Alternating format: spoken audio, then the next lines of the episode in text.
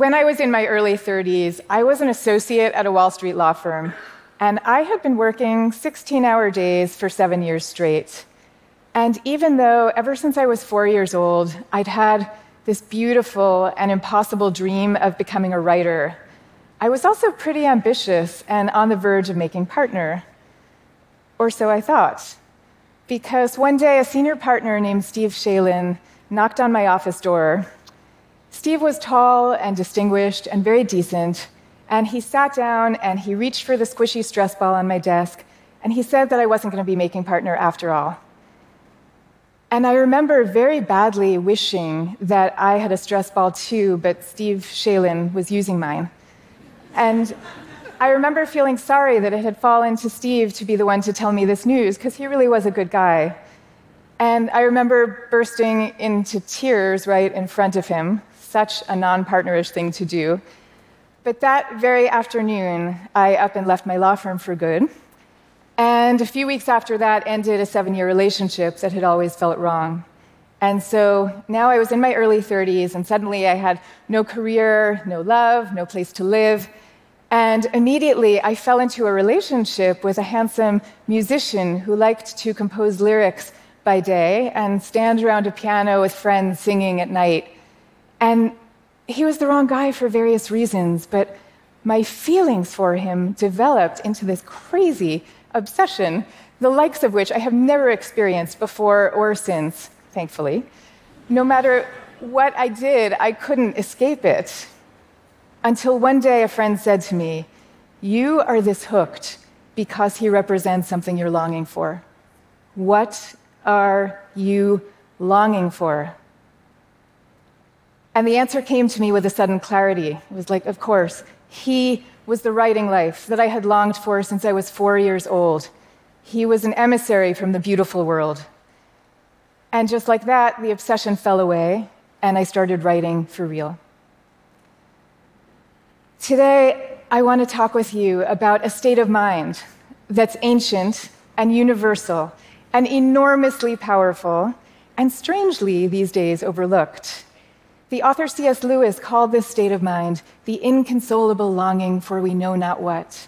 And he was mesmerized by it all his life, as am I.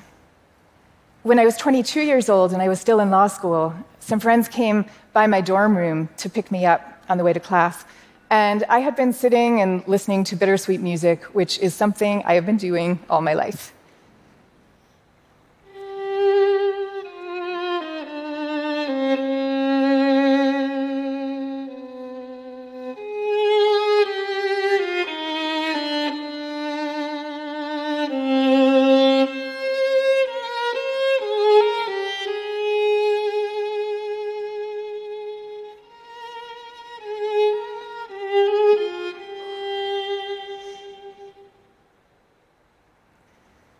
Okay, so the music's a little bit gloomy. It's full of longing, right? Maybe for a lost love that never existed in the first place. But the curious thing is, when I hear music like this, I don't really feel sad or, or not very sad. What I actually feel is something that's much closer to joy. And I could never understand why this was. But meanwhile, I noticed that my law school classmates were feeling very little joy. Um, one of them asked me why I was listening to funeral music, and, and I laughed, and we went off to class. End of story. Except that I thought about that comment of his for literally the next 25 years. Like, why do I find sad music so uplifting? And what is it in our culture that makes it feel a fitting subject for a joke? And why, even right this minute, do I feel an intense desire to assure you that I love dance music too? I, I really do. At first, these were just interesting questions, but as I looked for the answers over the years, I started to realize that really they were the questions. They were the big ones. I just hadn't known it yet. So here's what I found out lots of people feel the way I do about sad music, especially sensitive types. People play the happy songs on their playlists about 175 times on average, but they play the sad songs 800 times. And they tell researchers that they associate sad music with beauty and wonder and transcendence, the so called sublime emotions. And you know, just think of how many musical genres tap into sorrow, right? There's Spanish flamenco and Portuguese fado and the Irish lament and American country music and the blues, and then even lullabies, which all over the world we often use our most heartbreaking melodies to sing our newborns to sleep. Why on earth do we do that? and then it's not just music, right? We like rainy days and tragic drama and cherry blossoms, which we celebrate over equally lovely flowers, partly because they die young. Philosophers call that the paradox of tragedy.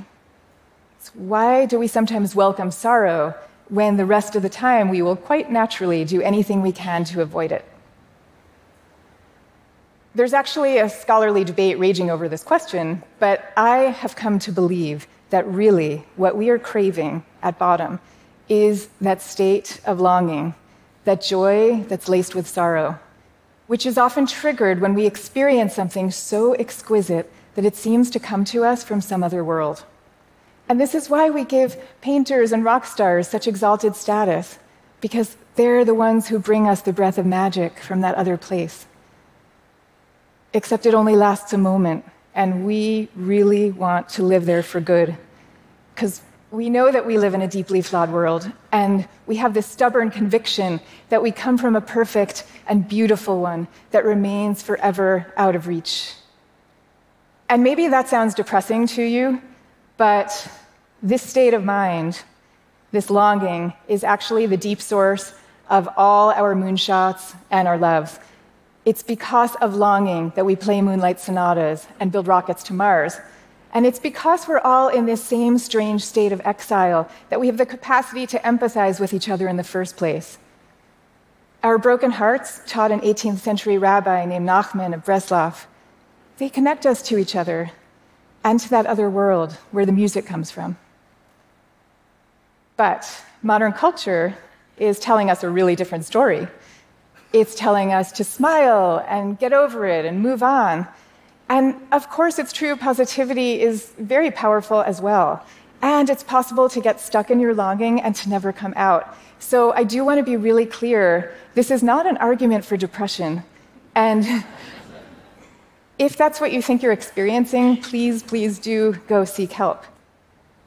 I'm talking about a different state of mind that we all live in, where the light and the dark move together. And I am saying that right now, our culture is afraid of the dark and that all this normative sunshine can distract you from your rightful heritage. In Homer's Odyssey, it was homesickness. It was the longing for home that caused Odysseus to take that epic journey in the first place.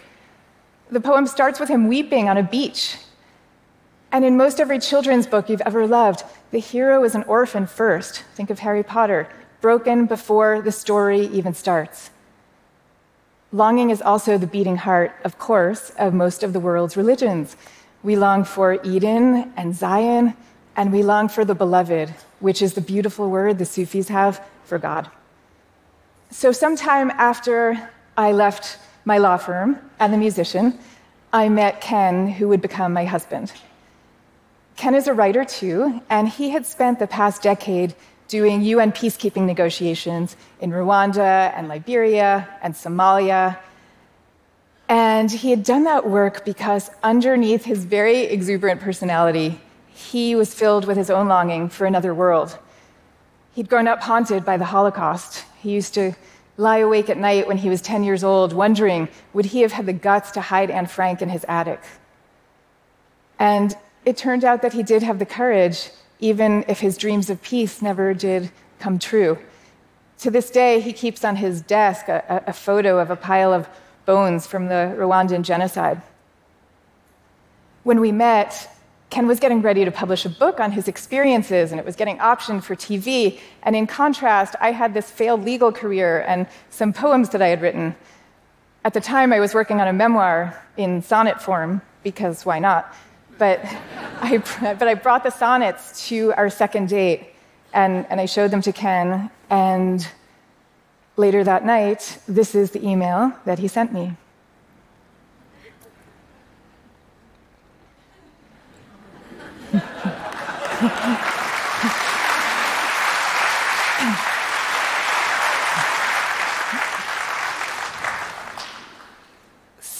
Min's exuberant faith helped to make my longing a reality. But those dreams of peace he had had, you know, we're all still waiting for those, right? Which is the way it often goes the beautiful world just out of reach. But while we're waiting, our broken hearts can also help to connect us.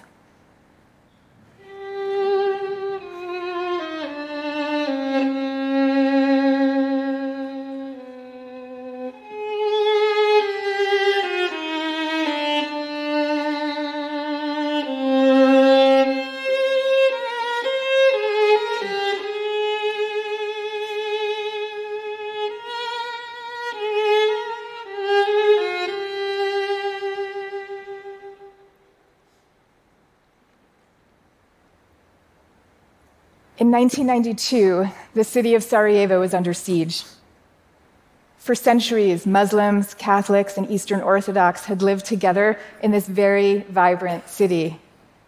And now the streets were dead quiet, except for the crackling sounds of the snipers' gunshots. Until one day, when a bombed out bakery filled with the strains of Albinoni's Adagio in G minor, which is what you've just been listening to, thanks to the otherworldly talents of my dear friend Min Kim.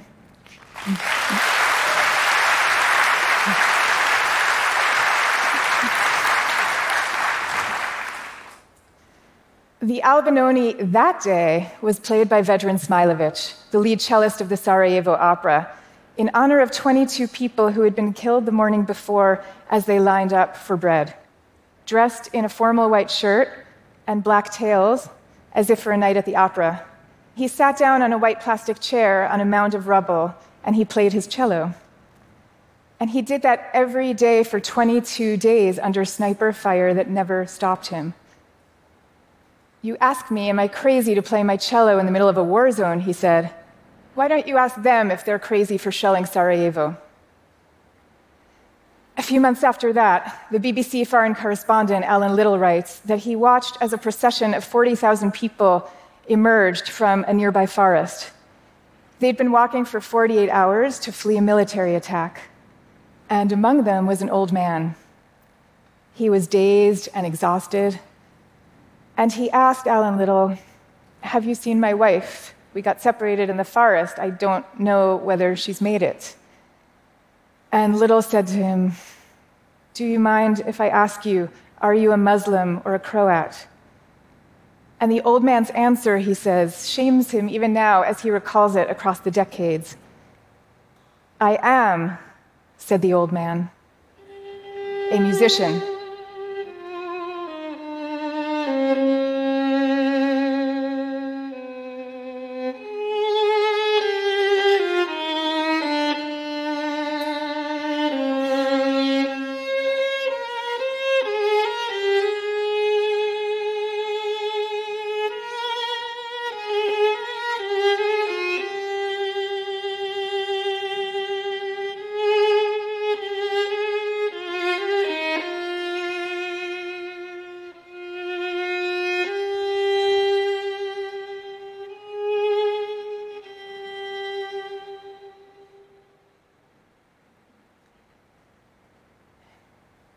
In Hebrew, the word for longing, lehistokek, it comes from the same word, from the same root as the word for passion. The place you suffer is the same exact place where you care desperately. It's the same place that inspires you to ease someone's pain however you can. And it's the place that you vibrate with the insane beauty of this world. So remember, there's light and there's dark. And when the dark times come, and they will come. Don't be surprised, but ask yourself, what are you longing for? And follow your longing where it's telling you to go. It's pointing you in the direction of the sacred. If you don't like that word sacred, I get it. Call it the wondrous instead. You don't, you absolutely don't have to believe in the deities of the ancient books to know that spiritual longing is real and that humanity is steeped in the sublime. Once you look, you will see it everywhere around you. It's in the arch of your best friend's eyebrow when she makes a joke. It's in the smallpox vaccines and the Golden Gate bridges that humans somehow managed to invent against all odds. It's in the surge of love you feel for a cellist who did a brave and miraculous thing during a misbegotten war in 1992. And it's right here in this room.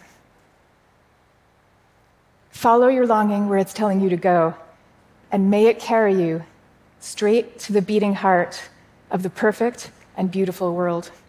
Thank you so much.